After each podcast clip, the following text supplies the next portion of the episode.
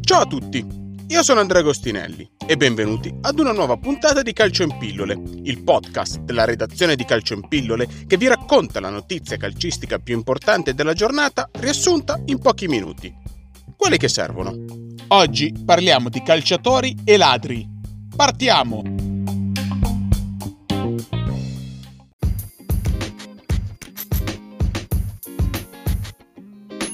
Il Paris Saint-Germain ha deciso di disporre delle guardie nelle residenze dei propri tesserati con uno o due agenti assegnati alla loro sorveglianza 24 ore su 24. Si tratta di una soluzione presa in seguito a due rapine avvenute domenica sera nell'appartamento di due giocatori della squadra francese. I giocatori in questione sono Angel Di Maria e Marquinhos e a rendere ancora più drammatica la situazione c'è il fatto che le due rapine sono avvenute contemporaneamente nel corso della gara contro il Nantes.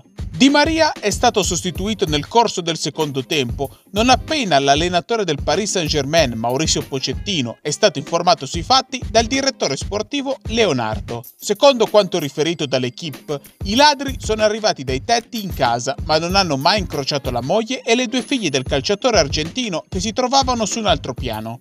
Della rapina a casa di Marquinhos si è invece saputo solamente nella giornata di lunedì. In questo caso, il padre e le due sorelle del difensore brasiliano sono stati sequestrati per 40 minuti da due uomini con il volto coperto che hanno portato via gioielli e soldi. Le due abitazioni si trovano a 10 km di distanza l'una dall'altra, ma sino ad ora le indagini in corso hanno dimostrato che non c'è nulla al momento che faccia pensare a un'operazione coordinata. Non è la prima volta che il PSG si attiva per garantire una maggiore sicurezza ai propri tesserati. Nel 2015, dopo una serie di rapine, la società decise di fornire a proprie spese degli agenti di sicurezza alle famiglie di alcuni giocatori stranieri. Parlando ieri in conferenza stampa, Mauricio Pocettino ha affermato che la squadra si è estratta intorno a Di Maria e Marquinhos, i quali hanno vissuto una situazione molto stressante, ma ciò nonostante saranno regolarmente a disposizione per la gara di Coupe de France contro Lille in programma oggi pomeriggio.